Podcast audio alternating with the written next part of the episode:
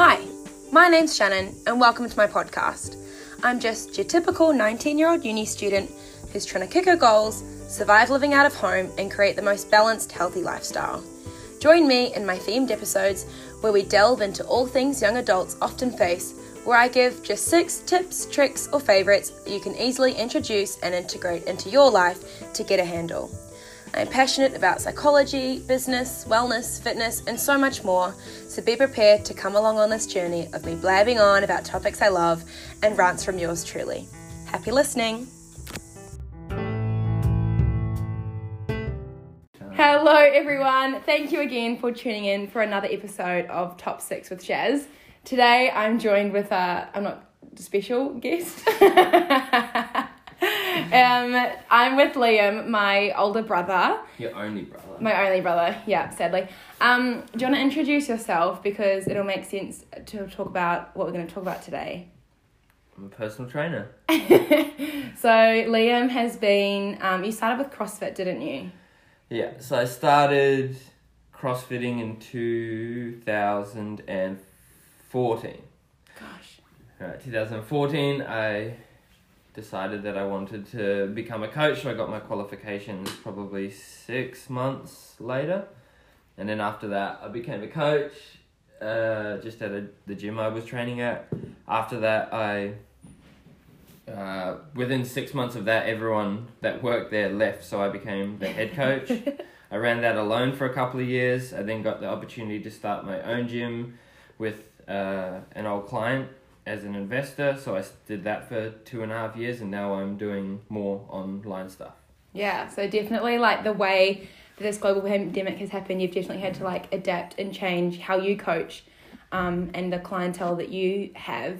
But at the moment, you are currently working on online programming and building a clientele base that's all beginners, would you say, that are all starting to like uh, have the aim of like building muscle and getting stronger and fitter and are starting from possibly like less experience, would you say?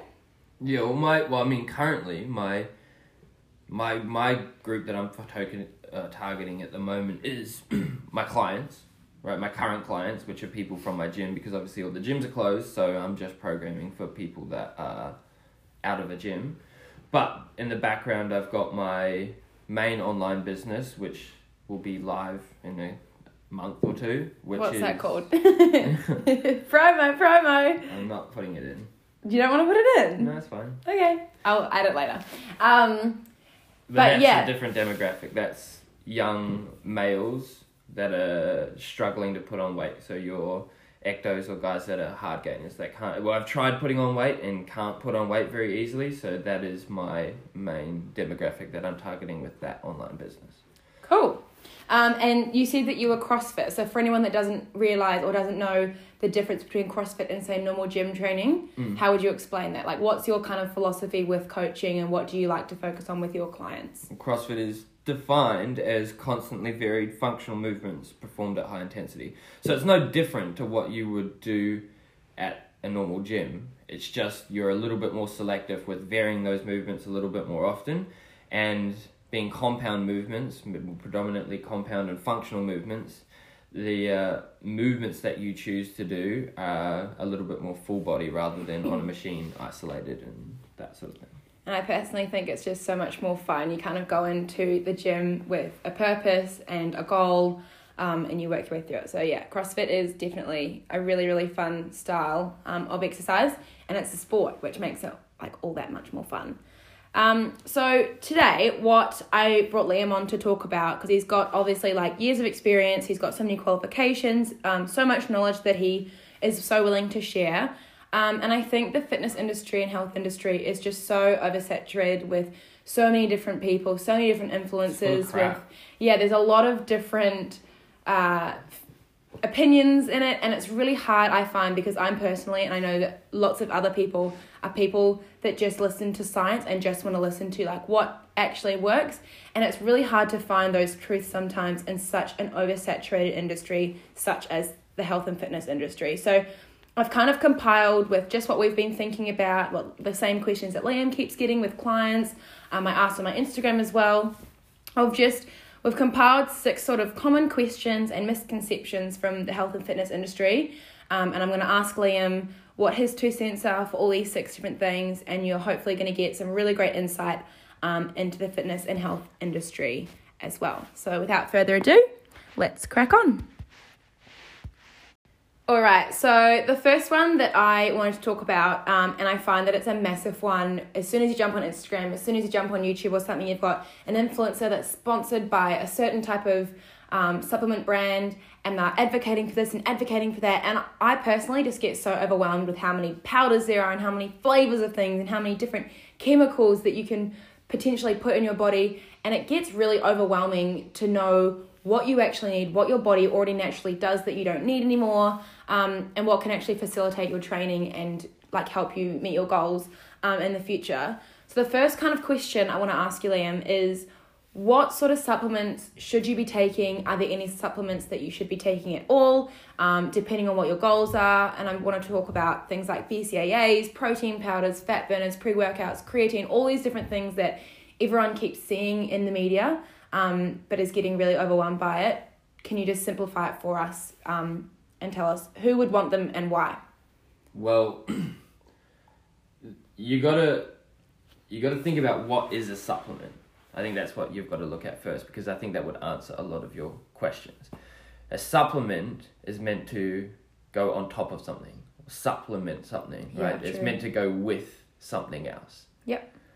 And I think a lot of people don't look at the word supplement and understand what it means and probably uh, using them with the word like replacement a Yeah. lot more than something like supplement. So when you're looking at supplements, the main reason for a supplement is to add a very specific thing to your diet that you may be lacking. It doesn't Yeah. have to be just diet, but that your body is lacking. Alright? Now, if your body is not lacking anything, then there is no need to have a supplement. Does that make sense? Yeah, so it's like, I think a funny one that I always see is some people have like such healthy diets, they're getting all their macronutrients, all their micronutrients, they've got greens in every single meal, and then every morning they go, I'm starting my day with some greens powder and a green juice. And it's like, your Which body. just creates really expensive piss. Yeah, yeah. Like there gets a point where your body is already naturally doing everything that it needs to do really, really well. You're fueling your body with the energy and the nutrients that you need in order to perform how you need to perform. So there is so many things on the market that are mm. trying to fool consumers to need and to their body won't function without these different things Yeah. like BCAAs. You got to think that most of these people, well, not most, every single one of these people Everyone. that is taking a supplement and is promoting a supplement is getting paid to do that. yeah. That's a massive thing, eh? And Lots if, if someone sponsored. can be on Instagram full time and that is their job, and all they have to do is partner with three companies and put three posts up a week or whatever, support, you know, promoting whatever supplement they they're taking, providing it's not going to kill someone. I think a lot of people can morally sit there and promote a product that probably has some benefits if someone was lacking that Yeah. particular nutrient or whatever. Um, for them to be able to do that full time. So it's it's you're never going to get rid of it. It's not entirely a bad thing. It's just people are getting bombarded with all this advertising of supplements, and that's paired with lack of education Yeah. around the area, and so you feel like you need this thing to be at the same level or better than the level of the people that are advertising it. I think that's really important to know, like that there are these different products on the market for people to supplement their diet and to complement what they're already doing for their goals. But that doesn't mean that every single person, if you want to have like, if you want to be able to bench a certain weight or if you want to be able to run a certain distance, you need all these different supplements in your diet and you need to be taking all these different things and magic pills in order to reach those goals. There are things in these industries and on the market to supplement you and to help you. Um, but then again, in saying that, there are some things that are just a bit of a joke. So tell me your biggest one that you hate that we love to talk about all the time. Enlighten me about BCAAs, Liam.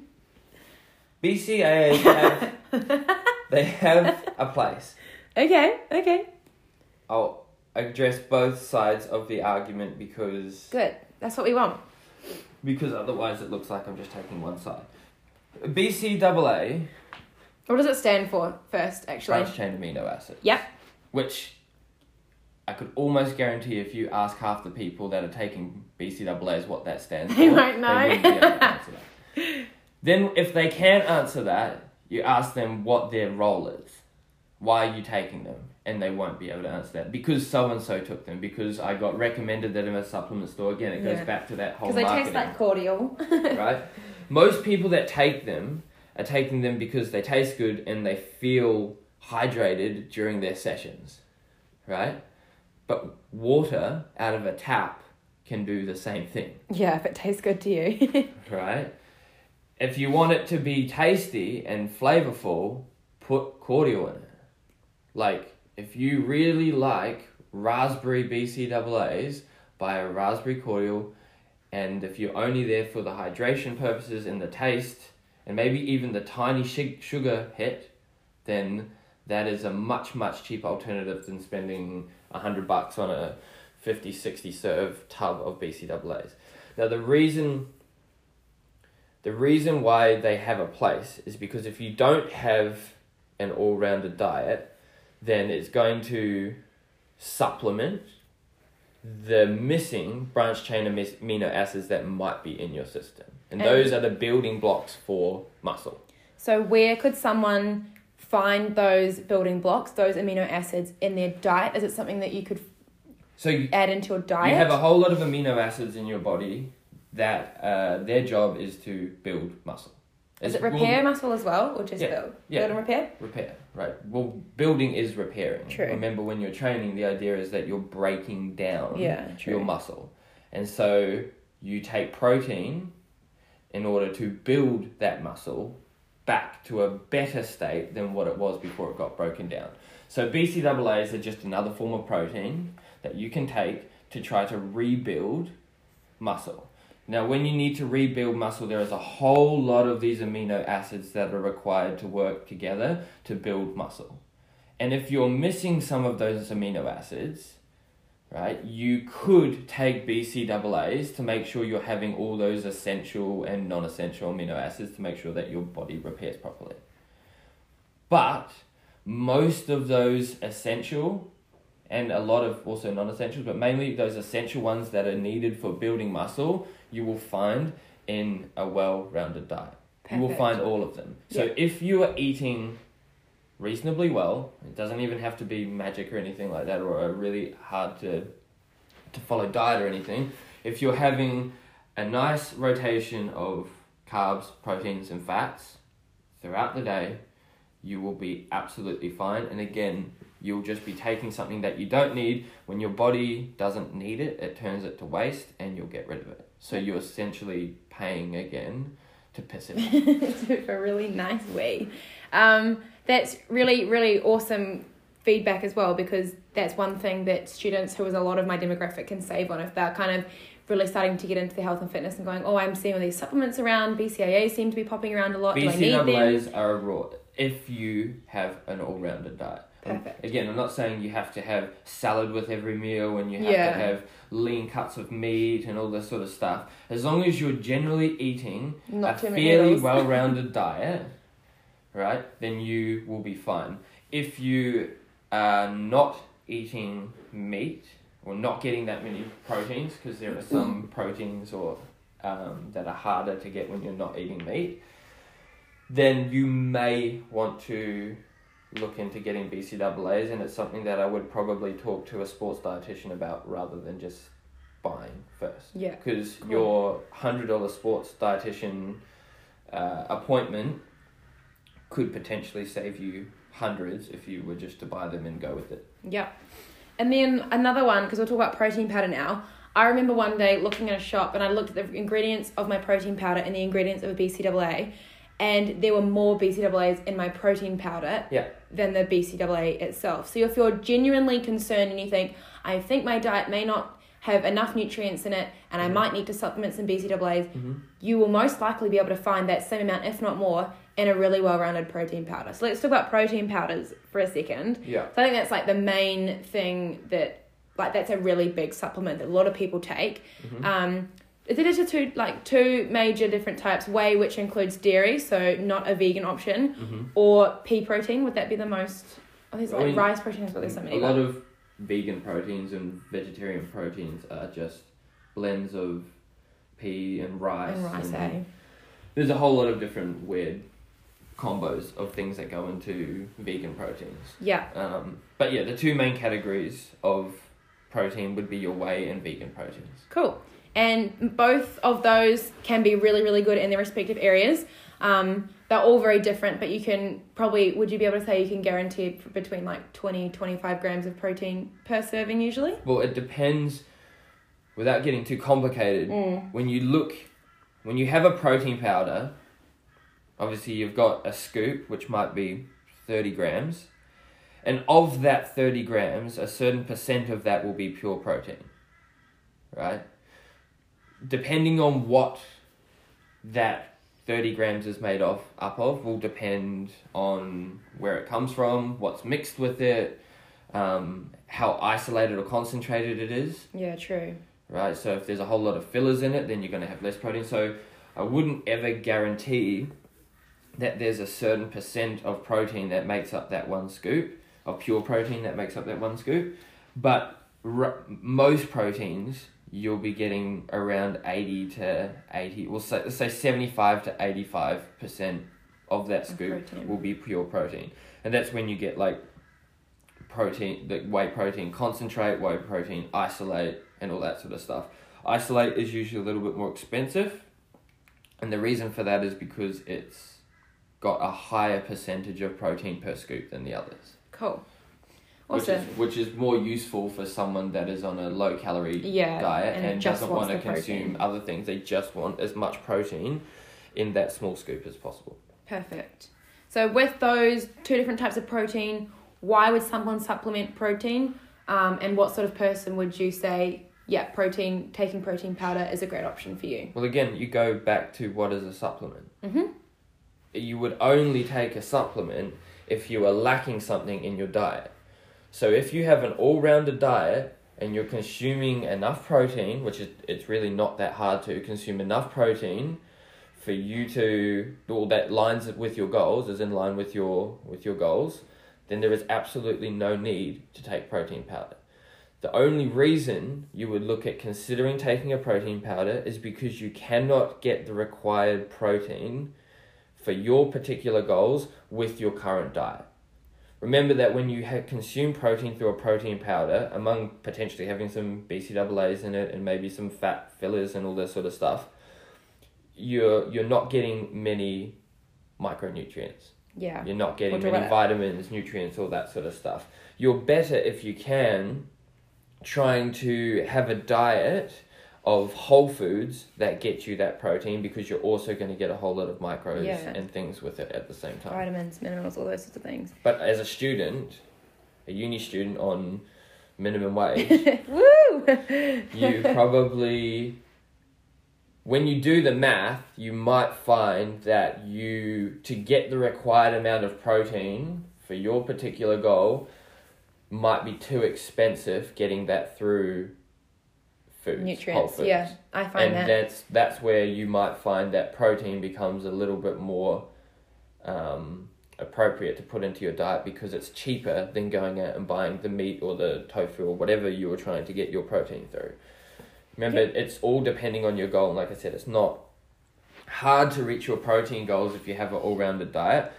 If you're, and this is really rough, but usually, as a rule of thumb, we do one gram of protein per pound of body weight. per pound. Yep.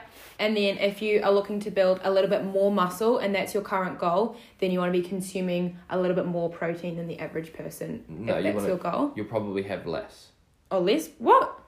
If you're well, if you're trying to put on weight, Like muscle? Yeah, a build you're trying to muscle. yeah, then you you need your majority of that surplus that you're going to be in is going to be carbs okay, that's rather than protein. So I would usually say 1.8 grams of protein per kilo. Yeah, it's like one I would- to two point two. I've always. I would say two grams for someone at maintenance, and I'd say 2.2 grams of protein per kilo of body weight if you were trying to lose weight because you want to maintain as much of that muscle mass as possible. Okay, that's really interesting. so if you're trying to put on weight, you don't need as much protein. It's still all you know. When by the time you multiply it out, it's similar anyway. yeah, It's not much of a difference, but technically, you don't need as much protein to put on muscle. But remember that the more muscle that you do put on, your weight is going to change, and therefore your, your body your- composition's going to change. your protein intake is going to be affected by that. Yeah, perfect. Um, and then just a couple more on this topic of supplements, just really common ones: fat burners, pre workouts. Why would someone want to take them? Who should be taking them? Do you think they're the correct thing to be supplementing? Fat burners, I wouldn't bother with. Yep. Fat burners do a whole lot more damage than good, and you're better to skip out a meal or reduce your portions to Yeah. than to take something. At the end of the day, the way you lose fat is to be in a calorie deficit, and if you wanted to be super theoretical with it, if you eat exactly the same what you want and take a fat burner, you've technically consumed more calories than you, what Yeah. you would have without taking that fat burner. Yeah. So don't waste your time with fat burners. There's also a lot of pretty harmful chemicals and crap that they put into those. Yeah, I think it's just about like stripping it down and thinking like, do it. This is a whole nother chemical that I'd be introducing into my body with a goal to lose fat. When I could do this so naturally in so many other forms to do with so my diet and my effectively exercise. by Yeah, just eating a little bit less. Yeah, exactly. So I think I'm totally with you there with fat burners. I think it's just another thing on the market that's trying to grab another group of people um, that are probably quite vulnerable to and easily influenced. So yeah, fat burners. Personally, I think Liam's the same. Don't bother. hmm And then pre workout. What's the difference between taking pre workout and say a cup of coffee before you work out? The chemicals in it. The difference is the main ingredient or the main stimulant in a pre-workout is caffeine. Right? The main stimulant is going to be caffeine. If you like coffee, then have I'm sitting here drinking like my third cup of the day. then have coffee. I don't like coffee. I hate the taste of it. So What a shame. I'm not going to bother having a coffee. You got to think about you've got to still fit these things into you know your diet and your supplements into what you like and what you don't like because there's no point in taking It's gotta be something that sustainable to you. are not happy taking. So I would pre-workout's got a lot of things that you probably don't want to be consuming. However, if you really need the energy, there might be an option for you.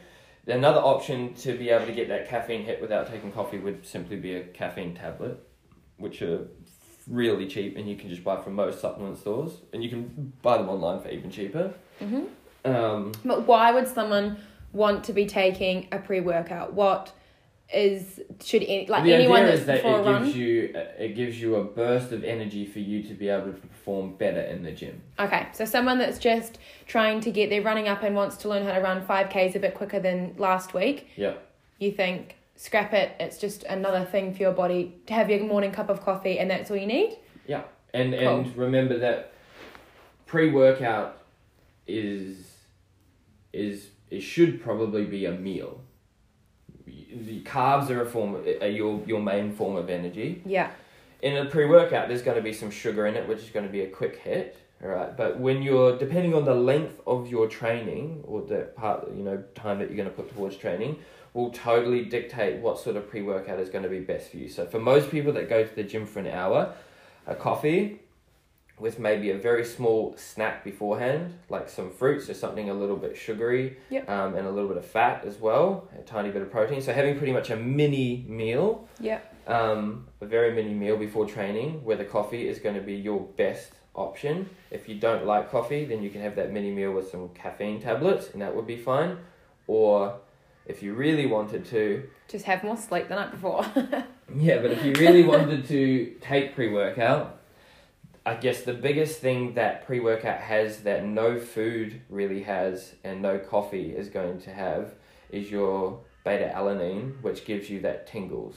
The tingles is Yeah, a capillary dilate. So what it does is it, it brings that blood to the surface and ex- and it makes you kind of feel rushy and tingly and all that sort of stuff. And if you really like that, you can buy that on its own from a supplement store. So you could just have a coffee and have a shot of beta alanine and nothing else in it. Um, if you really really like those tingles, that's a personal preference thing. And I know most people that take pre workouts for the first time hate it because they're not used to what that Lose feels like. eh?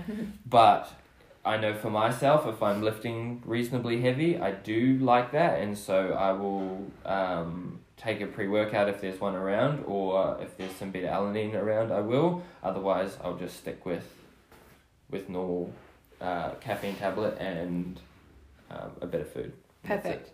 So I think to wrap up that whole concept and that whole um, question about supplements, all of these supplements that we've just talked about are possibly options for someone that isn't currently already getting the nutrients from their own diet already. But I think the blanket rule that we've got here is if you don't need it, don't bother, don't waste your own money, do your research. Liam's just given you so much insight in 20 minutes alone of he's just broken down some of those myths around all these different things that we're kind of led to believe that we need and a lot of it you don't depending on your goals. If you're just someone that's wanting to you know get into the gym a little bit more than usual um trying to get you know run a little faster than last week a lot of these things you just probably won't need in your diet. Well, there don't are waste your if you time. if you want to, especially when it comes to improving, there are so many more important things that you should be putting your time and effort and money yeah and towards money. than those. Those are kind of like the one percenters. yeah. So towards your improvement, let's say you've got a spectrum of one to one hundred that you could put towards improving. That will really only account for one or two of those marks. yeah that's So really helpful If you've got a hundred bucks spare to waste on a supplement, I would probably prefer to put a hundred bucks into a coach that Yeah. lets me, tra- you know, If teaches me how to train want. properly. If you wanted better results. Perfect. All right, that's super, super helpful. Thanks for that, Liam. And we'll get on to tip number two. All right, so question number two that I hear a lot um, is I want to lose some weight. Where do I even start? I think, again, kind of like um, question number one, there's a lot of different information you hear from a lot of different people, some quite sustainable, some not sustainable at all and it can get very overwhelming um, with so many different methods on the market, so many fad diets on the market as well, um, and so many different opinions. Where should someone start? What's the simplest way to losing some weight if that is someone's goal? Well, just like supplements, you wanted to understand. Well, I think the best thing to do is understand what a supplement is, and then that pretty much answers a lot of your questions. And so, when it comes to losing weight, I think you have to understand the process that's taking place when you are losing weight Mm-hmm. in order to make a decision about what is going to be the best method of you losing weight. Cool.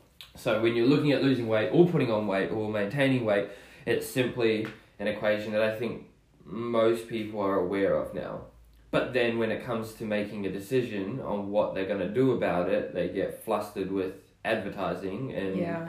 a whole lot of pressure from whatever it is, and they throw all logic out the window and end up doing something that is pointless or at least not as effective as it could be. And the short term, I think, is a really common one. With lack of education comes like really, how do I say it? Like Well, people are desperate. People are Yeah. desperate to get results quickly, and so they're looking for something that's going to work quicker than what uh, the basic uh, balance equation is going to yeah, give them. that's But thing. simply, really, really, really simply, you have an equation. You've got stuff coming in, which is your food. You have stuff going out, which is your energy burn.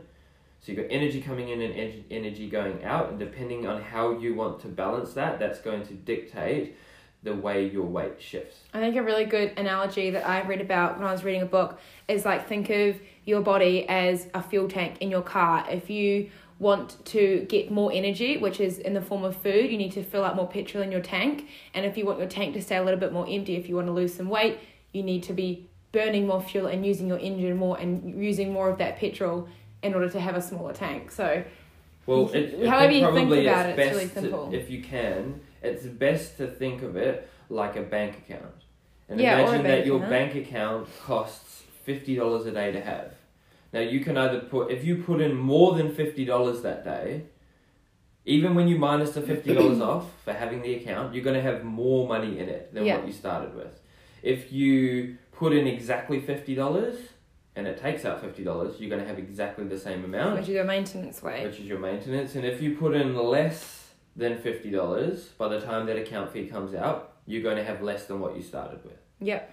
I think a fuel tank is a good analogy when it comes to fueling and stuff like that when you're talking about food. Yeah. But you've it's hard to think about that in a deficit way. Yep. Where Which is the whole point of this thing is a caloric deficit is the be all and end. Like that's the main overarching the thing. only way to lose weight, unless you physically cut it off yourself, is to consume less calories in the day than you burn. Yep. It is that simple. If you want to lose weight faster, you consume a lot less calories. If you want to if you want to lose it slowly, you still are in a deficit, but you're in a much smaller deficit. So you can dictate how fast you lose that weight depending on how much of a deficit you want to be in. Which Yeah. is how you get these 30 day challenges where I lost 20 kilos.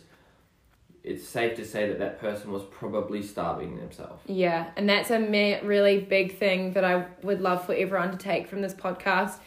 Liam's giving you so many different tips for so many different goals, which is what we want because I want everyone to feel like they can come away with something.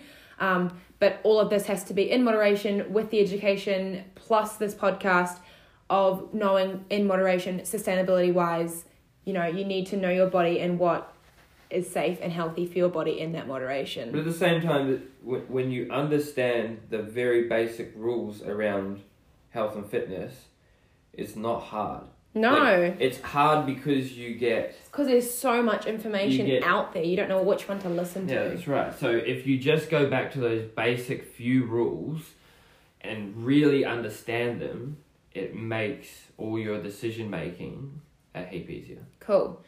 Um, so talking about a caloric deficit, Mm-hmm. people always are talking about macros and fitting macros and what are macros for someone that maybe hasn't heard about them before or has heard those words but doesn't quite understand what that is.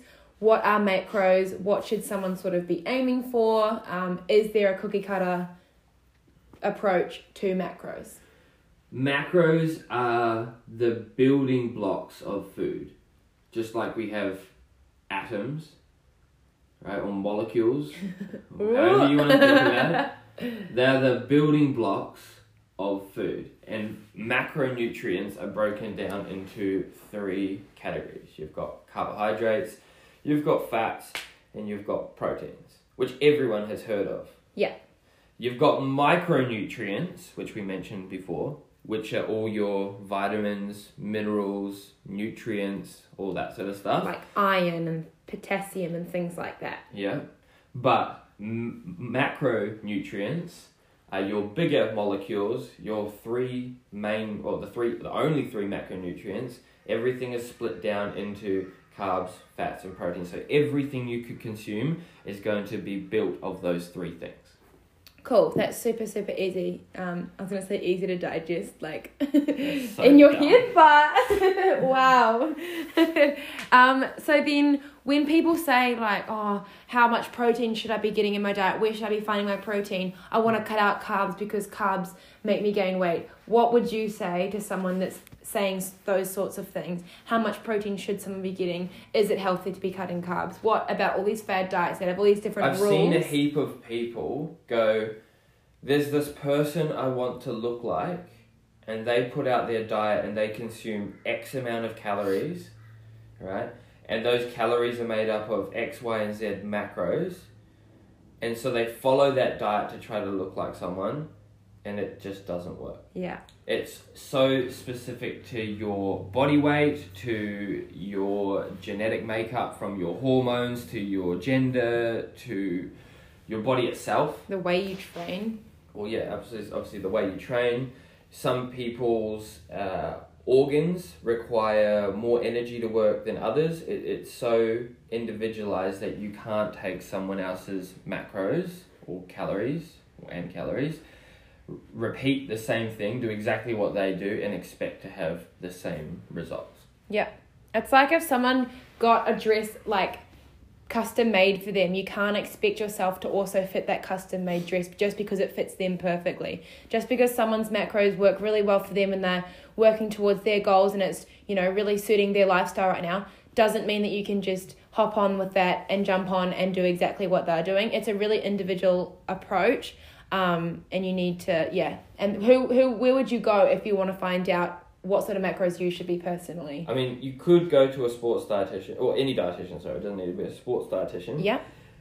And you could go, and all they would do is they would take your body weight and your activity level and punch out a number that they believe is the amount of energy that is required for you to go through 24 hours of your life.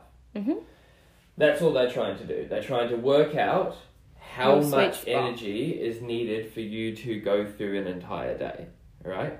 And not put on weight, not take off weight at this stage. They just want to work out exactly how much energy it takes for you to go through 24 hours. You can pay for that. You can also go online and just get a calculator. There are so many different Yeah, there's so many. they're all got very very similar um, algorithms in it. Yeah. The numbers will be so uh, they'll be different, but they'll be the difference will be so small that Yeah. it really doesn't matter. And you've got to remember that your day today is going to be different to your day tomorrow, which is going to be different to your day afterwards. That if you did find that perfect number today, however you found it, it's not going to be the perfect number tomorrow. And you can't you is you can't guarantee that you're gonna make that perfect fit towards those numbers every day so either. you so there's no point in being perfect. Yeah. That's what I'm trying to say. I think so that's it doesn't good. matter. You you're going to put it into a calculator. It's going to spit out ten different numbers if you went to ten different calculators, and they'll all be fairly similar, and they'll all be fine to use. Cool. That's really good because I know that I used to be like questioning, well, I see all these other people eating this and eating that. Like, how do I know if that's what I need? Like, I've always, I've always been such a hungry person. Then you get into the talk about metabolisms and everything. But literally, if you can go online, there's so many of those calculators that follow that basic algorithm, and that will just give you a guide. it will Um, give you a starting place because yeah. every again everybody's body is different and so i might use my energy that i consume in the day different to the person sitting next to me even though we might be doing the exact same thing the way our body metabolizes that energy is going to be different so the best thing you could do in order to lose weight from a calorie point of view is to eat a certain amount of calories. Just start with whatever, put it into a calculator and hit it. If you follow that religiously for two weeks and then weigh yourself again at the end of the two weeks, if you've gone up, then your number was obviously slightly too big. It was, it was too, Yeah. you were consuming more than you were burning. If it went down and you were happy with the, the amount of weight that you lost for that particular period, then you know you're in a deficit, which is what you wanted. If it didn't change at all, well, then you luckily found maintenance. After you've weighed yourself on that two week mark, adjust your calories how in whatever direction you want to move next. If you want to continue losing weight, then I would just stay with what you were doing because you already lost weight. Why would you bother changing it? Yeah. If you were the exact same weight but you wanted to lose weight, then you probably got to eat a little less than those calories that you were following for two weeks. And if you put on weight, well, you've probably got to bring those calories down a little bit more Yeah. than than what you were doing before in order to again go through another two week period weigh yourself at the end of two weeks again see if that's the direction you want to be moving in if it's shifted the right way if it has do what you want to do uh, so if it has shifted continue doing what you're doing. If it hasn't shifted in the direction you want again adjust those calories. So a calorie calculator is going to give you an awesome starting point but it's going to be a few weeks maybe even a couple of months for you to be able to fine tune that number so then you know what you need to consume in order to shift your weight in whatever direction. Rude. okay, perfect. And so you, because you're touching on kind of weighing yourself and using all your um, calorie calculators and everything. Mm. Weight, we all know, is not everything though. So how else can you track your progress Mm. without having to weigh yourself or rely on using something like weight if you were. Well, I'm just going to be straight up. I'm going to say if you're fat, okay. if you're fat right? and you lose weight, it's probably going to be fat.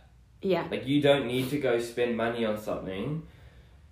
It's a pretty fair assumption to make. Yeah, there might be a little bit of muscle in that, but if you in two weeks lost a couple of kilos and you are a fat person, then it's probably going to be fat. If you are already a smaller person, like you are relatively lean and you are trying to lose weight, you have to be realistic with yourself. You lost two kilos in two weeks and you're already a super lean person, you've got not much fat to lose Yeah. which means it's probably going to be muscle. So you can just, based on what you are at the moment, could make some assumptions as to what that weight was made up of. Yeah. If you wanted to be more um, exact with it and know exactly what that weight shift was made up of, then you're going to need to go and get something like a DEXA scan, which is going to cost you Yeah. I know it's about I don't know eighty bucks or something like that a scan, or you can buy a few packs of them or whatever. That's probably one of the more reliable ways of finding out. That's if you're serious much? about you've got like a specific goal that you want to achieve and you really want to. I personally like because my goals have never been you know to put on weight or to lose weight. It's just to be you know to feel more functional, to get stronger and feel fitter. I usually will measure my progress with how much I can lift, with how fast I can run, um, rather Yeah, than so the number on the indicators. scale. But in, if we're turn if we're trying to talk about losing body fat, then that is Yeah, going to obviously be the best way to do it. Another way to do it, um, which is super reliable, is going to be skin folds. Yeah. But you need to have your skin folds taken by someone who is Yeah. qualified in skin folds. Not because they hold it in a special way or anything like that. It's just they've been doing it for long enough that their measurements are going to be they're going to be accurate. yeah. But you do it yourself, you can by, by all means you can do it yourself. But I can guarantee you're going to be pinching different amount of fat every time you do it. Yeah. It's not going to be reliable. I tried to do my cast when I was doing my cert three, and it was nothing because I have no calf muscles. There was literally no skin to grab on my calf. You need to know what you're doing. So, if, if you have someone that knows how to do that, again, most dietitians would use that because they don't need to send you to a DEXA scan. They can build that into an appointment, and that's going to be the best way to do it. Yeah. And I guess your last last resort is going to be, um, like circumferences. If you got a measuring tape and Yeah, you measured your waist or whatever. Again, if you're a bigger person, then You'll see. you can make the assumption that if your waist goes down, it's probably fat that's that's making it smaller. But if you're already a lean person, measuring your waist, if it went down, I could almost, if you're a really lean person, I could guarantee you that you know a fair amount of that decrease is going to be muscle, which you obviously didn't want. Yeah. Okay. many people that want to lose muscle. Yeah, not not a fan of that one. Um, but yeah, I think that is really really useful information to someone that was I want to lose some weight. That was like the overarching question of that. Um, but yeah, So in saying less. that, eat less. Go, go into a deficit. It's so it's so simple. yeah, it's hard. Eat less than you're burning. It just takes time to work out what those amounts are. Yeah, what those numbers are and everything. Um, but yeah, just in moderation, be gentle with yourself. This is not where Liam is trying to say eat nothing for the next three weeks and then you'll lose weight. And if you weigh yourself, you'll No, realize it's that. not sustainable. Yeah. You, you go into a, de- you know, your body needs a certain amount of calories to function, even if you were doing nothing. Like you've still got to breathe, your heart's still got to beat, all that up. sort of stuff. So you still need a certain amount of calories to be able to function as a normal human being, even if you were to just lie in bed for the full twenty four hours. Yep. Your body's still doing things, and so things can start to get pretty dangerous if you were to consume below even like involuntary um, muscles energy requirements and stuff like that. Perfect. Happy with that? I am. Cool. All right. So, question number three that I see a lot again, um, lots of different answers, and that's what's better, cardio training or resistance training? So, am I better off going out for a one hour run or am I better off being in the gym for an hour? Do I even need to be doing both? How can I exercise? Answer that. What are your goals? Like that is, it's that is what it boils down to. There are so many different forms of training, and they're all good for their own reasons. But why am I going to bother with something that's not going to push me in the direction of my goal? It's like why would you study a subject that's not related to your course, to Yeah. your degree? There's no point in doing it unless one you have a genuine interest in it and you want to expand your learning, or two you want to prepare yourself for changing over to that one day.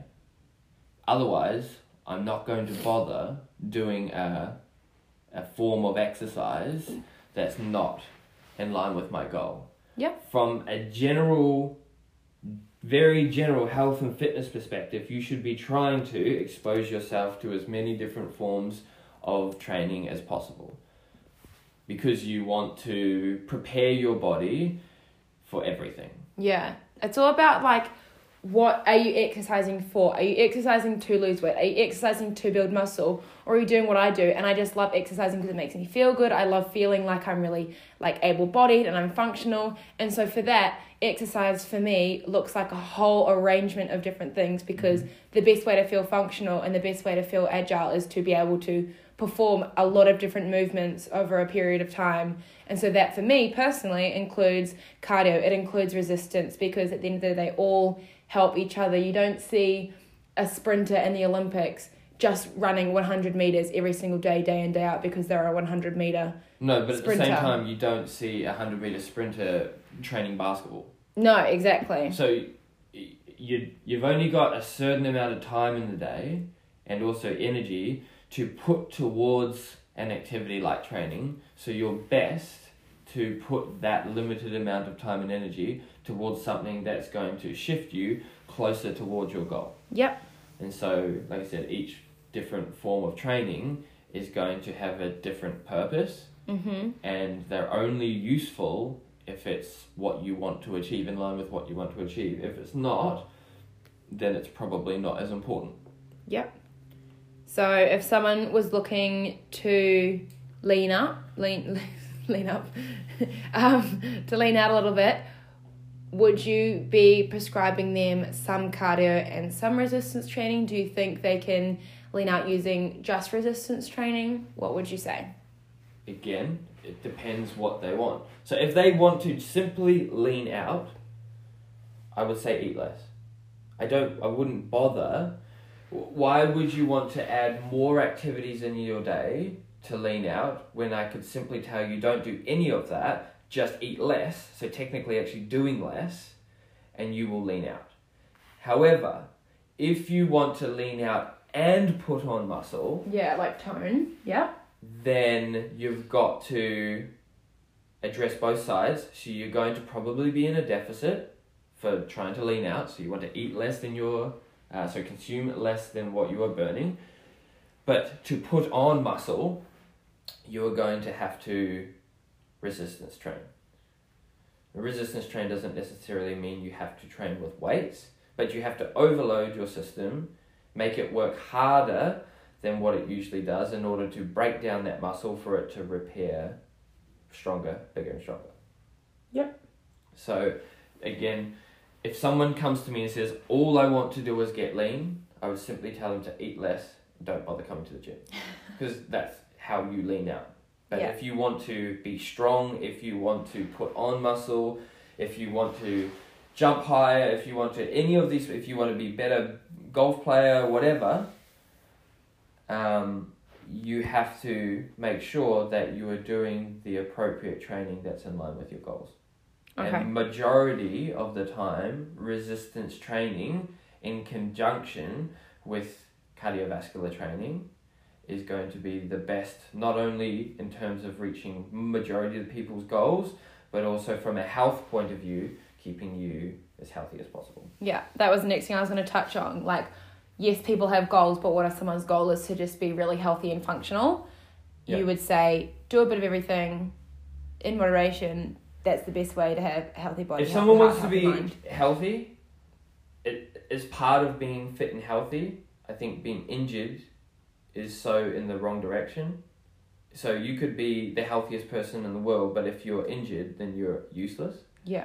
And so, if you are going to start learning how to lift weights, I couldn't stress enough that with all the money you were probably going to go spend on your crappy supplements, you should probably spend it on a coach that teaches you how to lift properly. And who would that be, Liam? um, I also have notes here about like your eating your NEAT and just how many other ways there are to living more of an active, healthy lifestyle and burning those calories.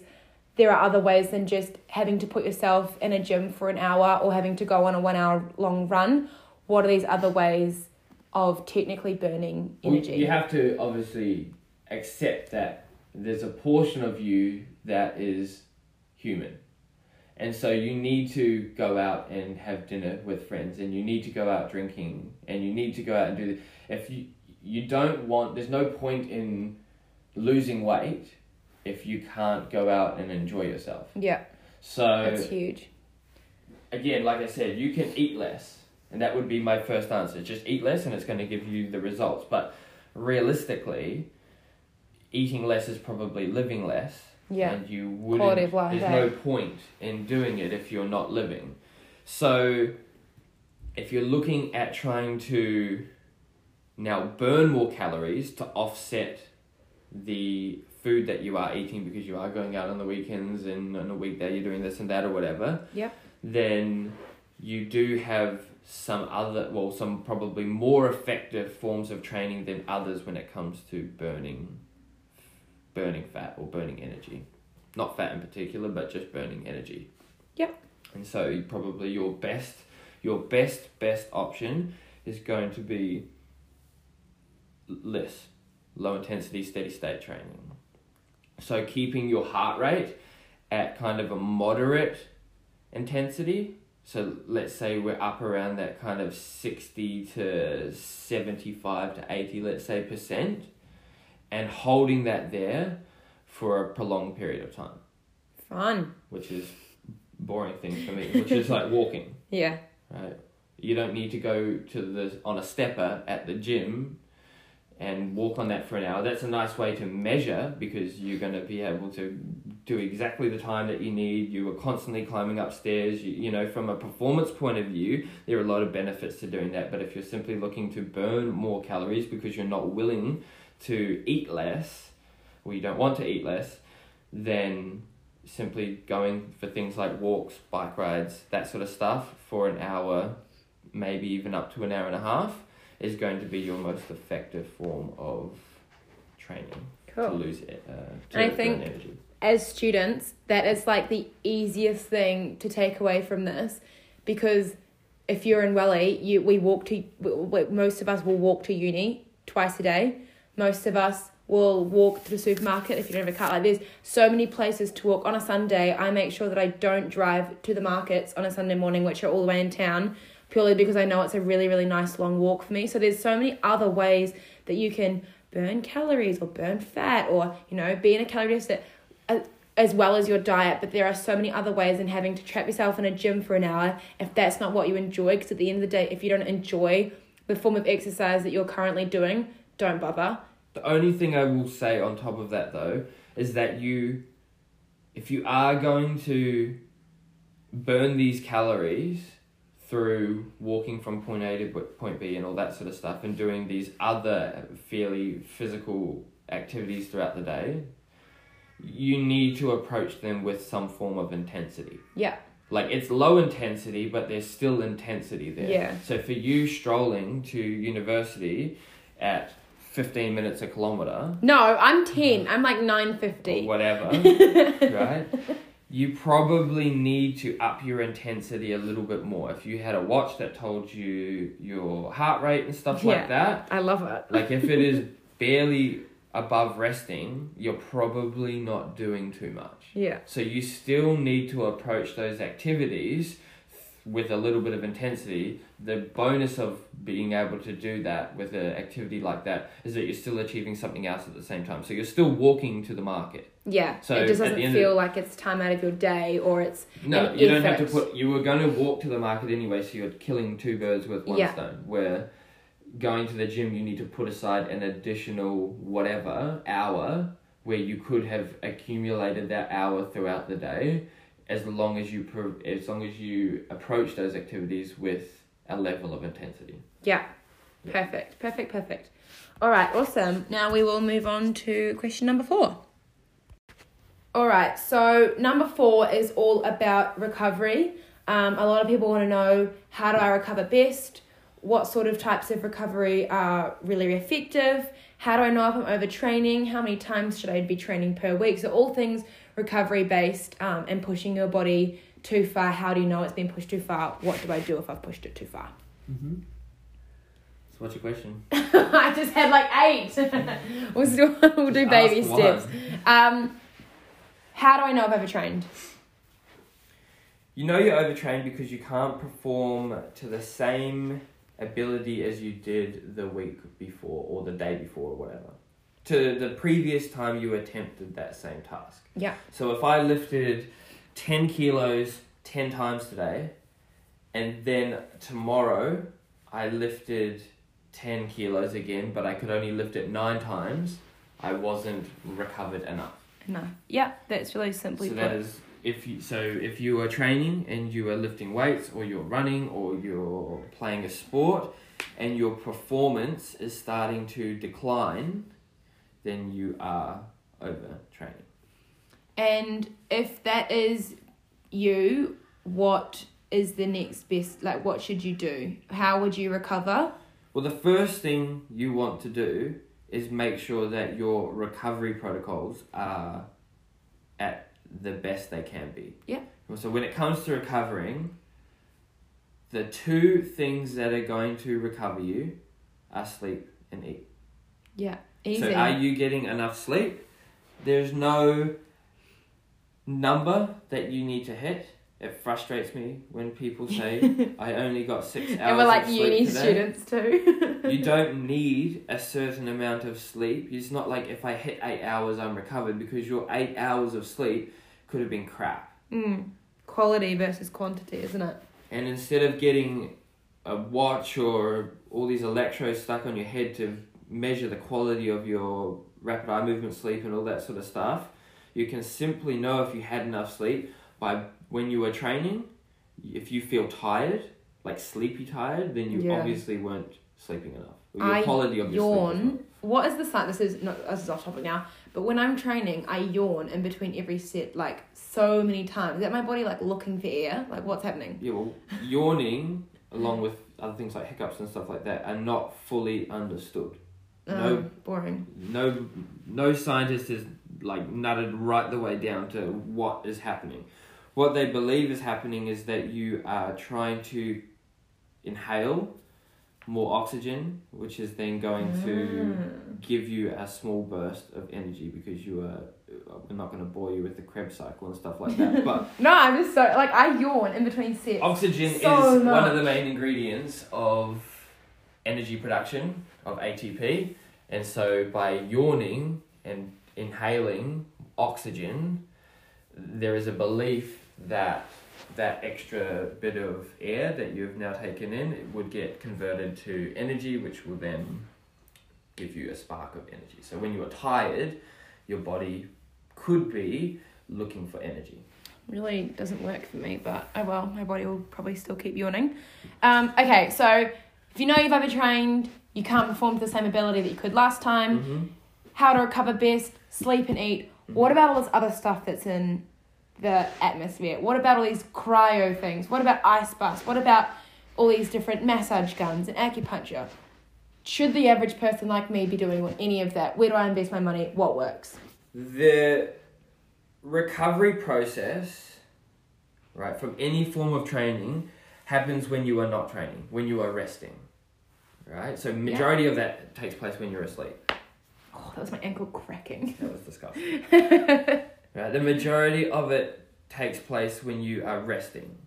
So for a lot of the time, stretching, yoga, cryotherapy, uh, electrodes, you know, like uh, oh, TENS machines, all that sort of stuff, is going to put you into a state of relaxation, which in theory means it will kickstart or at least allow your body to recover. Yeah. So you could go spend whatever it costs, a hundred bucks for a five minute session in a cryo chamber One of those pods. relax, or a float, Yeah, that's what I was anything thinking. like those that. floats. right? And they're all well and good, or an ice bath. Eventually, the uh, the idea is that you would relax into it. Yeah. But you could spend all your money on these things, or you could simply try to maximize the time you are sleeping, or Yeah. the quality of your sleep, or designate a certain amount of time to relaxing. So you should be able to sit there and watch TV, and as long as you've been eating properly for your uh, for your body to have enough nutrients, macros and micros to be able to repair your body, as you are watching TV, your body is chipping away at recovering your muscles. I think that's really helpful because, again, there's so many things in the market that are meant to help recovery, but all they're actually trying to do in their own little way is help you relax, which you can simply do yourself. But By you getting need enough to sleep also make enough. sure that when you are relaxing, you are relaxing. Yeah, I it's not about with that. physical movement. Like physical movement is demanding, Yeah, but same as brain or mental stimulation is also demanding. It it requires energy. Yeah. Like it, I, I remember ages ago they did a, a study on someone burning calories while while they're sleeping and someone burning calories while they're playing PlayStation. and they were f- I can't remember. I think they still I think at the end of it, I can't remember off the top of my head, they had the person sleeping burn more calories.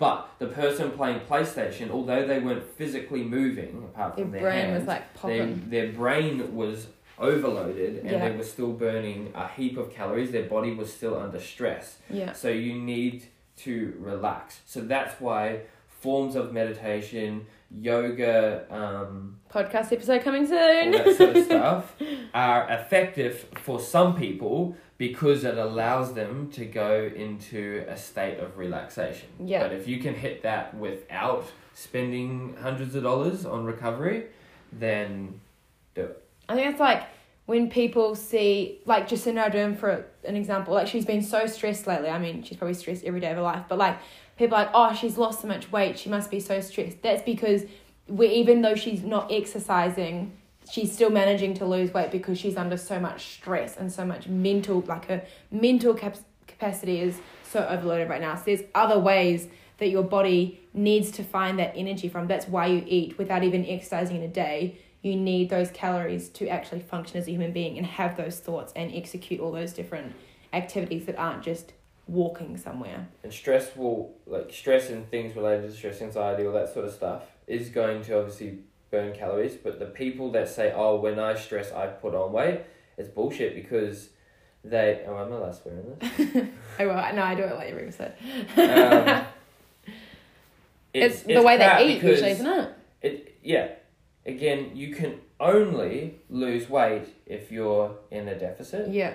and you will only put on weight if you're in a surplus. So the people that are stressed, if they are putting on weight, I would put my life on it that it's not the stress that's putting on the weight. The stress is causing them to eat Mindless more, and it's the eat eating wrong that is thing. putting on. So don't ever tell me that you stress. Oh, when I stress out, I start to put on weight. It's the stress that's causing it. It's not the stress. It's your crappy eating habits when you're stressed Yeah.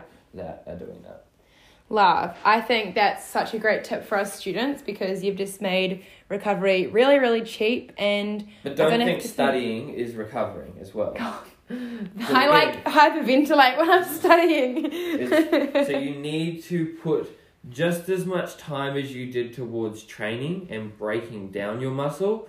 You need to, you know, good rule of thumb, and it's not always realistic for, for a lot of people, but if you can, you would put that same amount of time towards resting your body each day mm. for it to rebuild and grow. And just quality of sleep as well. I think next week I'm doing an episode with Liz, who's another psych girl, um, and we're going to be talking all about um, mental health and all your like mental well being and things like that, and how to relax um, and everything like that. So tune in for next week's episode as well um, for some tips on that. But yeah, that is recovery simplified 101. All right, this one's a doozy. Um, intermittent fasting, training fasted, you hear it so much. What is the actual science? What is the aim with intermittent fasting? What does it work? Who should do it? Religious people. Where, if it's built into your religion, I'm not going to argue with it. Yeah. Like if you fast for religious purposes, you don't probably do it to lose weight. For the health reasons, no. But people that do it intermittent fasting, like what is it, sixteen eight and all that sort of stuff. There's no number, but that's a popular one. Yeah. Why do they do it?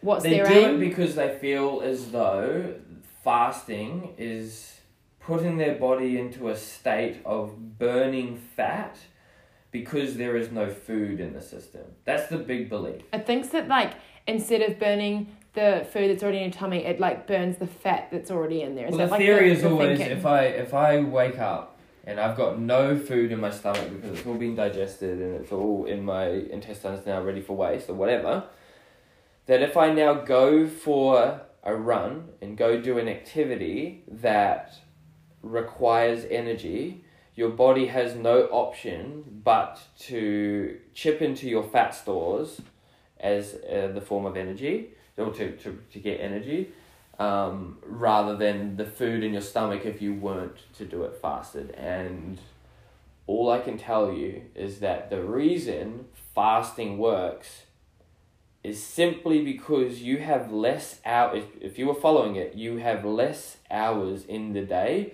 to eat. And that's what it simply, simply boils down to. yeah, If you have an eight hour window in the day now which you can eat, you can't. you can only do in. so much damage in eight hours. Yeah, Like you can still screw it up. If I, ta- I, I could do two hours of eating and then 22 hours of not eating. if I ate four pizzas yeah, in the two hours, I'm still going to put on weight. The time is irrelevant. yeah. All it's doing for most people is giving them a smaller window to be able to consume calories. So, um, so they can do less damage. That's it.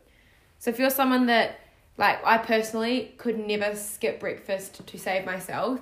But for someone that's like, there's that massive argument, like, breakfast is the most important meal of the day, like, you have to start your day with breakfast. If someone can manage to hold out breakfast until, say, 11 or 12 o'clock, is that okay? if that's if that allows you to perform your best and you know that for a fact then you do it Mm-hmm. like if you know that every time i eat breakfast i get tired and the way my schedule works is that i have to be working at 8 o'clock in the morning and therefore i can't eat breakfast beforehand. Like it just hinders my performance too much at work or uni or whatever you're doing. Then you do what's best for your body and you don't eat breakfast.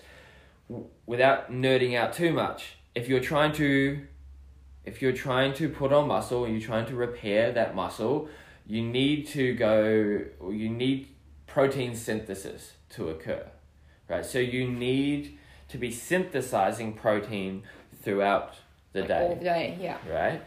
And so that's why there is a big group of of academics that believe that eating smaller meals throughout the day consistently providing they are well rounded and, and have protein, carbs and fats will allow that protein synthesis to continue ticking over for the period that you are awake. Yeah. And even when you're asleep, you know, they might recommend a, a casein protein, which we didn't talk about before, which is like a slow releasing protein that gets released over the night. So again, that protein synthesis can take place even while you're Even asleep. sleeping. Interesting. But if you feel as though skipping breakfast works best for you, then don't have breakfast, right? But I don't think people have given it a fair enough go as well. I think majority of people's inability to eat breakfast comes from pure laziness, not from them actually finding it difficult to perform after eating breakfast. Well, out of habit as well. Like if you've been someone that's never eaten breakfast before, I can imagine it would be quite hard to then start your day with food. Yeah, but the majority of that habit comes from probably a stage in your life where you valued sleep Yeah. over eating, and you're like, I would rather that." wake up right at the last second and not have breakfast than to wake up early, miss out on that sleep, and have breakfast Yeah. instead. And so that's why I say you need to be sure that breakfast actually affects your performance in a negative way. Because I know for a few people, like if I'm training a client at 5 a.m., they're not going to have a full breakfast before they come. No. It's they they're just they're going to value their sleep more, as well as they find that training on a full stomach makes them feel uncomfortable. Yeah, that's so the first thing I would suggest to them is can they have something smaller? Can they have you know um, can they have a coffee like we were talking about pre workout before and a small meal beforehand? Still, if after all of that still doesn't make them feel right, they feel sick or nauseous while they're training, don't have it. It's Yeah. now got to a point where it's affecting your performance, and so you just got to work around it. Yeah. Um, but yeah, there's no golden rule. You should have breakfast. I recommend trying breakfast, and I would be more likely to see people people's performance improve by having it. I think it just stems from laziness that people aren't having it because they would rather sleep and muck around in the morning than get up and actually cook something. Yeah. Okay, that's really good because you hear everywhere that someone's always got like a really big opinion on that, whether you have to have breakfast or you must intermittent fast or anything. But the way Liam's just explained is that, you know what, you have to do what's right for you and what feels good for you. Do what's right for you to a point where it's not affecting how you train, how you function, and how you perform. And then that's, that's your own personal. But just remember the only way to know what is best for you is to try everything. yeah. Like you you can't just say that X is good for me when you haven't tried every other letter of the alphabet. Have you tried keto, Liam? No, I haven't personally. I have What's not. your opinions on keto, Liam? Well, there's still a lot of research being done around that area, and it's not this big new thing. You know, No. the keto was. That's uh, when you don't consume a lot of carbs and you prioritize fat, healthy fats more, by the way, everyone. Well, ideally, you don't consume any carbs. I cannot, I literally could not function. And, I, and people that are trialing it are constantly screwing it up as well. They're like, I'm not having carbs, and they associate pasta and bread and Yeah. that sort of and rice with carbs, but forget that every fruit and Mhm. vegetable out there Yeah. is also carbs, and they're still having that. So oh my goodness. with keto, the idea do you, do you even know what the idea of keto is? Keto, ketogenesis? Yeah, Like, do you know what it is? It's the, well, it's when you turn into like a keto state, but most people don't go to that state on normal keto diets if they're doing it wrong. So the idea is that if you don't consume any carbs, so right now your body is wired. It's like Right. ketones, isn't it? Look at me testing No, well, the idea Cool, you talk. Well, yes, it is ketone. Ketones are going to be your form of energy. But you've got carbs, fats, and proteins, like we talked about before. Right now, your body prefers to use carbs as its main form of energy, which is why when you have sugar, you get energized.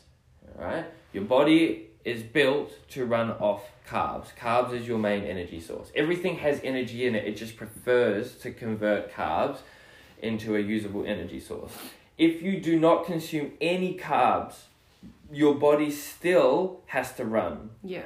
So you put it in a state of having no option but to use fat as its form of energy now because it's got no carbs to use at all. So the idea is that if I am able to train my body to run off fats, then hopefully if I run out of fat in my system, like if I am not consuming any fat, then it will be likely to go into my fat stores in my body Yeah. and I will lose fat.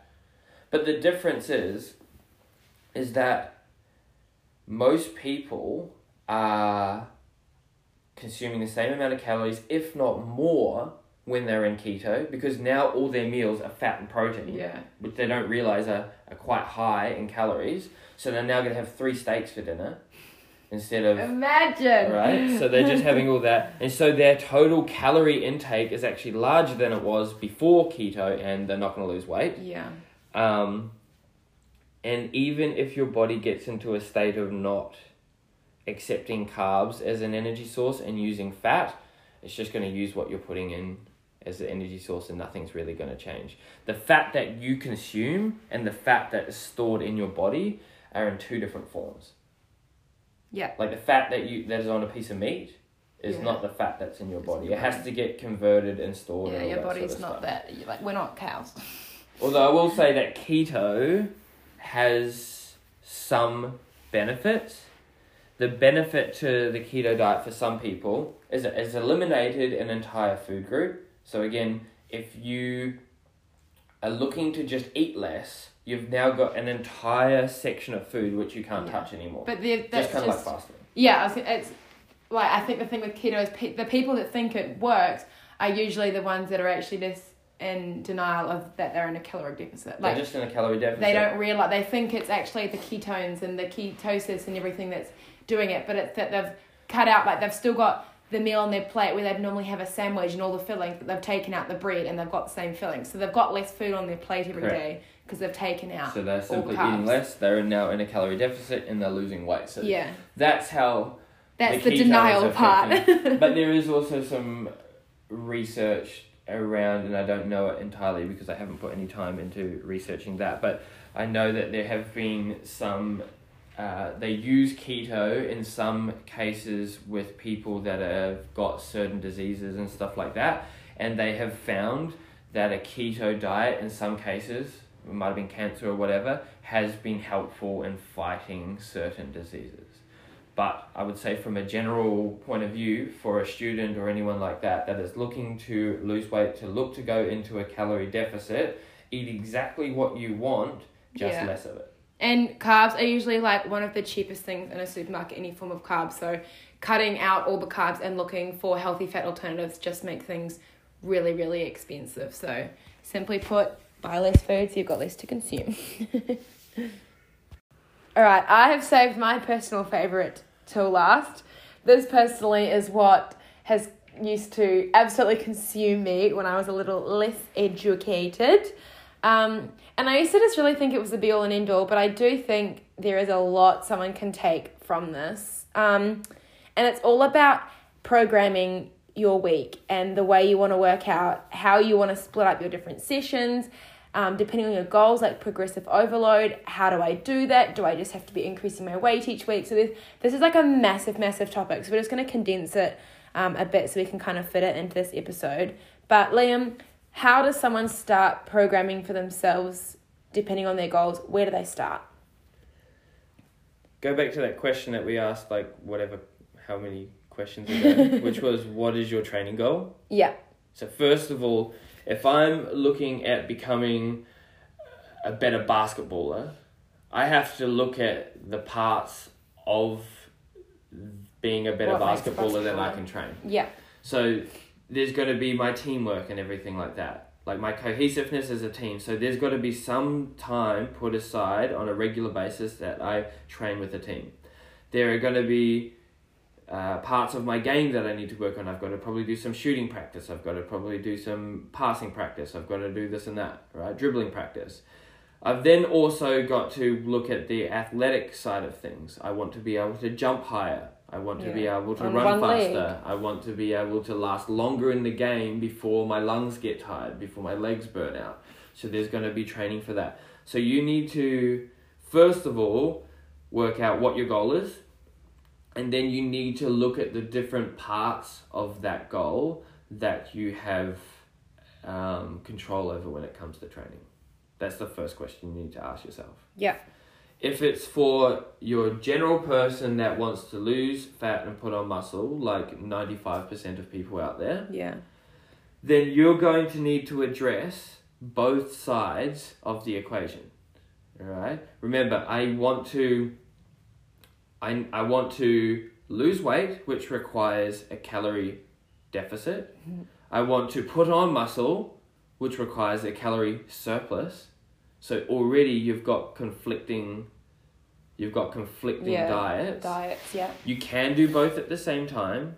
You've got to be way more strict with it if you want that to take place, right? So it's probably easier and more simple for someone to do one part of the equation first and get yourself to a point that you're happy with Yeah. and then the other and when it comes to putting on muscle and taking off fat it's probably easiest to go into a calorie surplus put on the muscle that you want Yeah. to put on Get your lifts and then cut back from that Yeah, that's why you see like if anyone's ever followed someone that's doing like physique, um, whatever it's called, competing everything, they usually do like a big bulk before they start leaning out because they get all their lifts up, they get really, really strong, and they use that fuel to get really, really strong.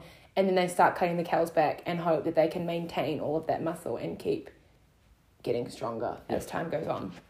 So, But for just the average person, yeah. How would you split up? Would you recommend doing full body every single day? Would you recommend doing a couple of leg sessions, couple of upper body sessions? How would you split it up for someone? from pure aesthetics, like I just want to look better. Yeah. and you don't really care about your performance in terms of being a weight like I don't care what my deadlift is, I don't care what my squat is, I just want to look like I have bigger legs, Yeah. then you're best to probably group muscle groups together when you go to a gym. Remember, you're trying to damage your muscles, you're trying to break down your muscles. So you can't just scratch the surface of them and move on. Yeah. So if you go to the gym and every day you did full body, the first session you probably didn't do enough to damage it. The second one, maybe not enough. Maybe after doing three sessions in a row, maybe now you've started to break down the muscle to a point that it now needs to be repaired, where you were probably better to break them into muscle groups or focus groups and destroy them as best as you can so then they've got an entire potentially week to recover before you hit them again. Yeah. The problem with doing full body, if you did full body every second day, is there's no real window for that To to, for that full recovery process to take place. But also, like, you want to be exhausting your muscle groups. I think one of the, I was probably like the first thing I learned when I was doing my cert um, a few years ago. And it was about how, if you're doing, like, say, a full body circuit, how you, like, split up all those exercises. You don't want to start with something like abs, like, start with your core because your core is going to be used for the rest of that session, whether you realize it or not. So, exhausting your core right at the start of a session just means that towards the end of the session, when you're doing something like legs, your core is so so weak now and it's so exhausted because it's such a small muscle group that it's hard to engage it and use it to assist you in your leg movements later. So start with your bigger muscle groups if you're doing something like full body and exhaust your legs first because our bigger muscle groups they need more attention and then you can work with those little like accessory things after that. But well, well, a good a good session would probably start with a warm up. You Yeah, just always. want to get your heart rate elevated. Right, Mm-hmm. you want some blood flowing. You want to lubricate your joints, so you want to move through certain ranges of motion to make sure that everything is working correctly. You then probably want to go into some activations. So you then want to switch on the muscles that you are about to use. So then those muscles are the ones that are likely to fire up when Yeah. you're doing those particular exercises. So if I'm doing a squat I was and, use and I'm using squat to build my legs, I want to make sure that in that big compound movement that is a squat, that my legs are taking priority over moving that weight. Now, naturally, it probably is of the way Yeah. the movement is set out that your legs are going to be doing the majority of the work. However, if you want them to fire up or you want certain muscles within your legs to fire up, then you're best to activate them before you're training. And it's probably not a topic that we really need to cover today, but you can I activate could, I could. And then from there, you start with your biggest movement, probably your more dangerous ones, Yeah, because you want everything ones. as fresh as possible for you to perform that at your best. And then as you go down the line, you would pretty much order them from the biggest uh, compound movement right down to the smallest isolation movement. So Yeah. usually I will finish with core if I'm going to put core into my program because your core is at the center of everything. Yeah. And if, like you said, if if it gets tired, then the quality of the movements that you're doing with a bad core is probably going to be greatly um, affected. You're not going to be able to hold positions properly. You know, so as long as you finish it's always with core, being used. I think people like don't realize that. I think I see a lot of women like just doing a heap of ab exercises, but they don't realize that if you're doing a big compound movement, like even a hip thrust, I'm using my core the whole time to engage like my pelvic, like my pelvis and everything, but like you're using your core for all these big movements anyway. So if you're sitting there doing sit ups at the end of a session, that's probably like not even half of what you've just done already in like your normal whole workout. So your core is always always engaged, but activation is like one of the biggest things that has helped me because I'm like many people very quad dominant. So if I'm doing something like a squat or like a hip thrust to get my glutes activated, doing like those like anything with a little band has been so so helpful to get my glutes and then like the mind muscle connection has been so so much better That's what to be able to use my glutes. like activation is great for that mind muscle connection but at the same time if you are doing a movement that and you're trying to feel a particular muscle group if you're trying to feel your vmo vastus medialis while you're squatting Mm. and you're not feeling it when you're squatting that's, that might not be the best movement for you to be doing Yeah. like or like Everyone's got different length levers. Everyone's going to be moving slightly different. Everyone's technique is going to be slightly different. yeah. And so you're going to might you, you you're probably going to find that certain movements hit certain muscles on you different to somebody else. And if you're really looking at trying to target one particular muscle group, well then you're going to need to activate it yes, but more importantly, choose a movement that's actually going to target it for you. Yeah, for sure. And then like I don't know if there's actual science behind this, but I usually soup like if I'm trying to work a certain part of like my leg or something, I'll superset my big compound movement with a smaller accessory movement that like is really going to isolate that particular muscle. If you're looking to, to damage a particular muscle eh, to in order, in order to force it to repair and grow later on, then a superset is going to allow you to really fatigue that one particular group. Most importantly, I think for majority of people, supersets allow them to spend less time in the gym because Yeah, they're getting more done in a smaller amount of time. But if you are a strength athlete, like with my training, where I don't true. care about getting bigger, I care about lifting the most amount of weight. I don't want anything in my training when I'm squatting or deadlifting or benching or whatever that is going to affect the performance of my next set. Yeah. So I'm not going to bother supersetting my bench press with anything. I'm going to rest 5 to 10 minutes between my sets in order to make sure that my next set is of the same quality as the set beforehand. Yeah. And that comes down to goals. Like Liam and my like when we were in the gym when we were in the gym, we will be totally different because we've got completely different goals. I only superset because I am what he just said, like I want to get in and out, I want to be working the whole time, keep my heart rate up as high as it can if I'm doing a strength based session and like really isolate different movements. But for someone like Liam who wants to be lifting a certain weight and is more goal focused with numbers for things like that, then that's not gonna like supersetting things isn't actually gonna help him achieve his goals. Um, so that's a really big thing to remember. Um, with progressive overload, do you want to explain quickly what progressive overload is first, and then how many different ways you can progressive overload? Because if you don't have access during this time to any more weights, or if you don't have someone to spot you, so you're too scared to kind of go up and weight just yet, there are so many different ways to progressive overload. So can you please explain what it is and how you can do it? Progressive overload is is exactly what it sounds like. Progressive, so you're you're slowly building, right? And overload means you're giving something more than what it can take. So what we're trying to do is we're constantly trying to give your muscles more um, stimulation or activity or damage or however you want to view it then it can hold comfortably because we want to break it. We've talked about it multiple times about this. You want what you're doing when you're training is you're breaking down your muscle. You're breaking down the fibers, so then when you do recover, those fibers are not only built back, but they're built back slightly bigger and stronger. So you're constantly trying to break down your muscle by hurting it or breaking it down. You're trying to expose it to more stimulus than it can take, so then that breakdown occurs.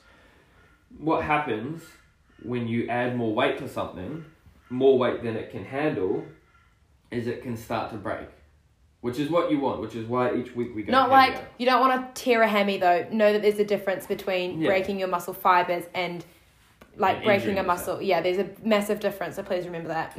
Right, so you are wanting to add more in, in case in the case of weight. You Yeah. add more weight so then your muscle is is constantly getting broken down. That weight could stay if I'm doing bicep curls and I'm doing 10 kilos, that could work for 3 or 4 weeks. Mm.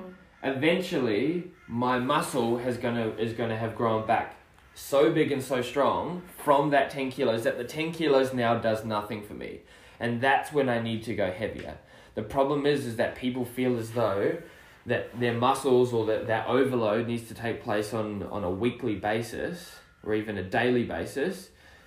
And they go heavier Monday, Tuesday, Wednesday, Thursday, and eventually they end up injuring themselves, like you said. Yeah, or their technique's wrong. So you usually know you've overloaded. Like if you're in, and we won't get into it t- too much, but if you're trying to put on muscle, you're going to want to train in a hypertrophy state. So you're going to be training between reps of majority of the time between reps of eight and fifteen, right? If you got to a point where the weight you were using was now too easy for 15 reps, like you could have gone to 20 or 25, that's your cue to go a little bit heavier. Yeah. Or not just heavier, what else could you do? right? So going heavier is one way to trash a muscle, but another way, and probably a better way for most people to do, especially in the beginning stages of their training. When we're talking beginning, it's not like the first week. I'm saying the first couple of years Yeah. of learning to train. There's so much to learn. Like you've, it is a slow process. So I think anyone that tries to fast track it, like understand that it is a really slow process. And It, it's There's a so much to years, enjoy. decades process. Yeah, But after you understand, um, once you've got into the habits of training, once you're understanding how to lift with better te- technique and stuff like that, that's when I feel like weight becomes the chosen progressive overload method. yeah, Before that, better ways to progressively overload muscles. First would be tempo. Mhm. Right. That's- so I if like I that. told you to squat hundred kilos, you might be able to do it for a rep. And then if I told you to take fifty kilos, so half that weight, but spend ten seconds getting to the bottom of your squat, it might feel just as difficult as the hundred kilo squat did. because your time under tension is so much longer. greater, right? So tempo, adjusting the speed at which you do a movement at is probably one of the easiest, most common ways of, of overloading. It, I like tempo as well because it forces you to be in the correct position for a longer period of time. And if you are in the incorrect position, you you are You going know. to have to adjust it. You'll know. Where if you're bouncing in and out of squats with a heavy weight, you don't always have the time to be able to adjust your position, to really concentrate on a certain muscle group, That's to so be able good, to actually. everything. So tempo allows you to focus on your technique and form as you go throughout Yeah. the movement. Another really effective way of overloading could be simply switching up the movement. So if I always do back squats, then I might look at switching to front squats. Right? You don't have to change the weight there, but what's happening is your body is not used to that particular movement pattern, and again, it's going to shock it like it did at the start and continue to force it to, to grow, which is cool. Along with tempo, you've got paused reps. So when you're at particular points in that movement, you could pause. Again, it's going to force you to focus on your position. It's going to increase your time under tension. So you don't need to go any heavier. You might just decide at the bottom of the movement to pause for a couple of seconds before you explode out of it. So going and adding weight to a particular movement is one way to progressively overload it, but it is not the only way, and it's a way. The weight progressive overload is something I would suggest for someone who knows how to move properly already. Yeah, Is a bit more experience. that's so exciting. Um, I just thought of something I wanted to ask. Oh, big one. Um, is lots of people will try to fit into their say week of workouts so many different things and so many different movements and so many different days of different exercise and everything. What happens when you try and do too much, and what is the beauty of simplicity with keeping the same sort of compound movements throughout a week and maybe just changing like your accessory movements or something like that? because when you go onto YouTube and you type in how to squat and you get some 20, you know, a person with 20 years experience telling you this is how they squat and they change up their squat, squat variation weekly and all that sort of stuff, that's the advice you're getting. It's very easy to think that you need to follow the exact same things as them and adjust your movement every single week in case your body gets used to it and stuff like that. Like I said, the first the and it will, I don't and I'm of the belief that it will never change, but at least the first big chunk of your journey you need to dedicate towards learning how to move correctly. Yeah. So if I'm changing between a back squat, overhead squat, front squat, goblet squat, and all these other variations of squats on a weekly basis, my body is never going to get good at Adjust. moving correctly. Yeah, I think that's really important because not only is like learning the correct technique of a movement good for like progressive overload, but it's good to like avoid injury and things like that as well. Like there's so many aspects to learning how to do something properly more than just avoiding injury that you need to remember. So as soon as you try and put too much in and change things too often, your body doesn't actually get a chance to like learn and like it's like muscle memory. Your body doesn't learn to actually realize what's going on and work with that and tear the right muscle fibers in that specific movement to then start improving. You don't give yourself an actual chance at improving at a goblet squat if you just do it once every three weeks on a Monday and you do all these other things throughout those weeks as well. There are staples of training Yeah. and those are it's like any any rugby team any soccer team any whatever you go to a pro level of it where they're paid millions and millions of dollars a week to play they still practice their passing they still practice their shooting because Yeah. it's such a foundation of their sport. And when it comes to lifting those big compound movements especially like squatting like benching like overhead pressing pull-ups you know deadlifts all that sort of stuff those big big compound uh, movements are staples of training.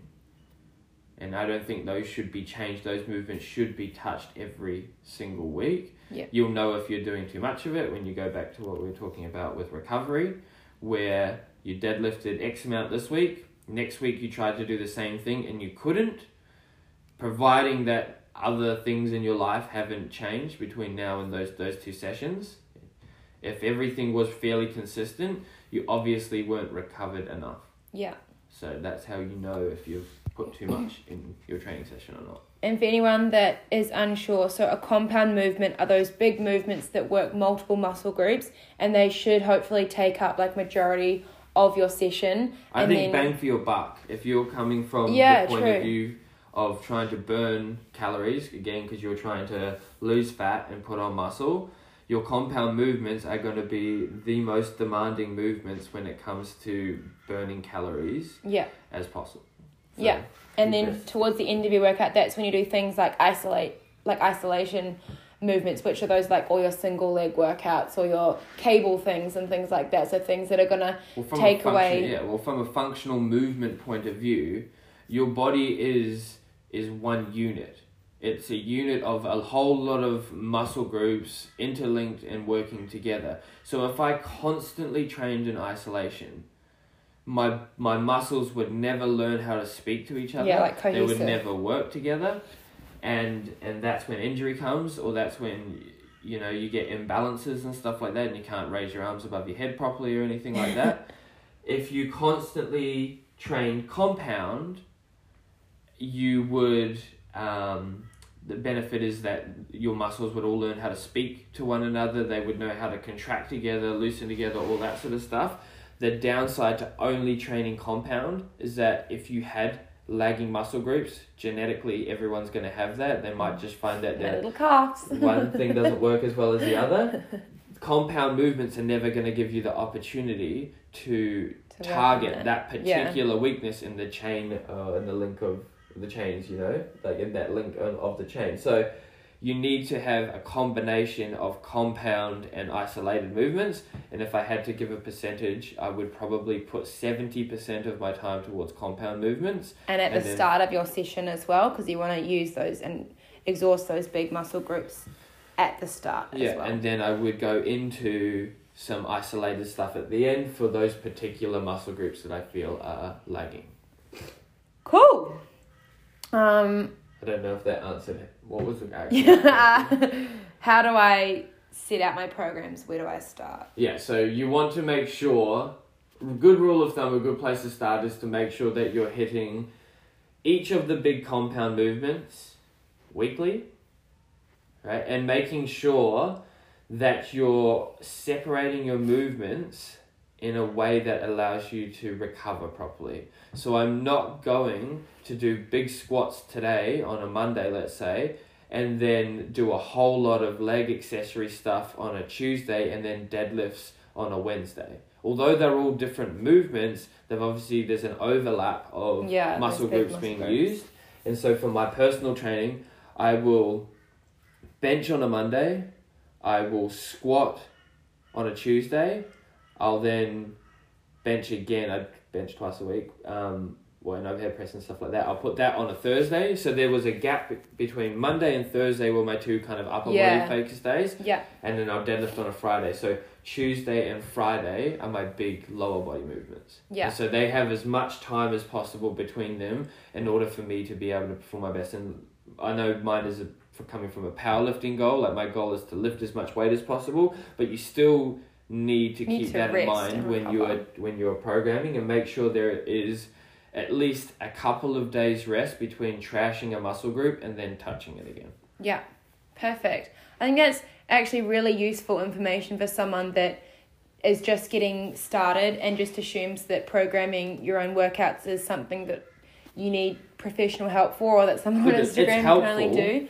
It's really helpful to go get professional help. Yeah, Um, but if you do go onto Instagram and you just pick bits and parts out of people's programs, you are going to get a lot of overlap in your programs. 'cause Yeah. You've taken one workout from someone and another workout from someone else, which means you're probably not going to get any sort of great result. You're just going to get tired and busted. So you need to, with whatever program, whether you buy the program for someone, you've taken it from somewhere, you create it yourself, whatever it is, you need to follow one program at a time and you need to follow it in its entirety. You need to follow the program. You can't if, if on Tuesday I decided after my bench on Monday that my I didn't really want to squat and I'm just going to do some overhead press and stuff like that, I've immediately screwed up my program. yeah, So you need to take a program and follow it throughout. and stick with it. You Yeah. need to stick with Otherwise, you won't see any results because you'll just be chopping and changing, and your body can't actually adapt to and recognize what's actually going on. But yeah, that's like super helpful for someone that doesn't even know where to start. Liam's just provided you with the basics to actually starting a program for yourself. Um, you've learned what different types of exercises there are, kind of how many you should be looking for for each, and a um, really rough workout split as well. So hopefully that was really great insight for you.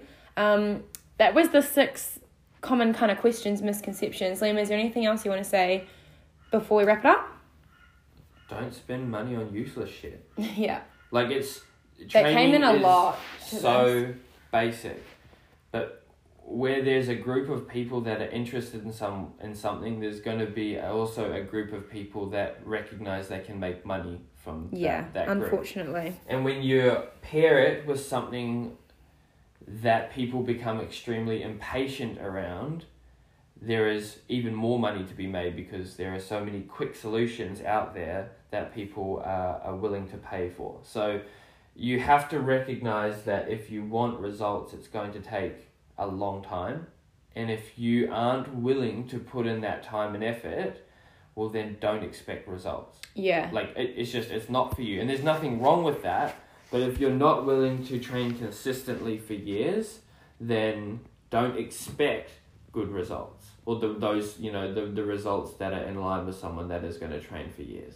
perfect. If you want to focus on health, it's about just staying active, Yeah, fairly yeah. active, and making sure you don't overeat, and that's it. That's not even training. That's just health and well-being. Yeah, and working out what should be going into those different, um, like the macronutrients and the micronutrients. But yeah, this was all like, I hope this helped with just kind of stripping back a lot of those misconceptions and a lot of those things that people are trying to push towards consumers and push and advertise things. And when everyone's sponsored by different things and promoting different things, it's really hard to know what's um, being promoted because it works and what's being promoted because there's money in it. So I hope that um, Liam's insight was really, really helpful of just, you know, thinking science first um, and just stripping everything back and making it really, really easy um, to make sense of it all. If you But- have money that you want to spend on it, the best thing you could ever do is spend it on a coach. Yeah. And obviously a good coach. Yeah. So make when sure. it's not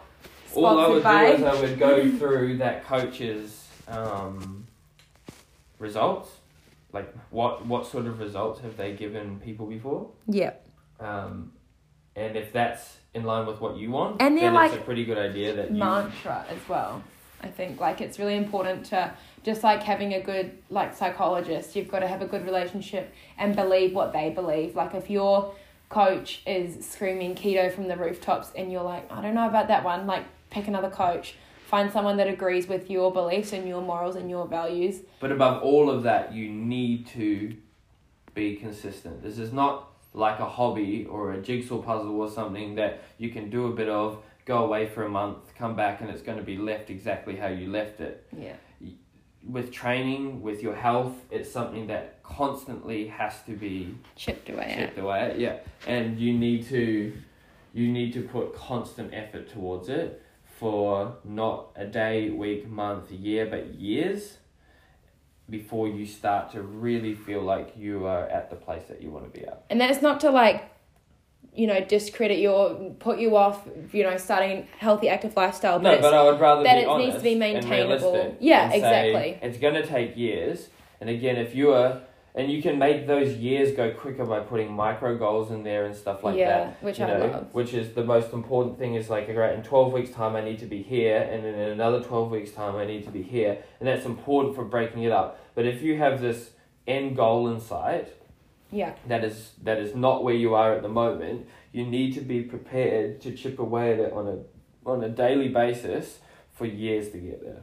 yeah, And if and like I said, if you're not willing to do that, then then stop thinking about those results because you're just not going to get them.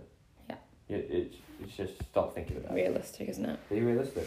Realistic. That is today's keyword. Well, thank you very much for listening. If you got all this way, um, if you want to check out Liam, just hit me up or look up Liam Bones to Brawn as his um, Instagram page.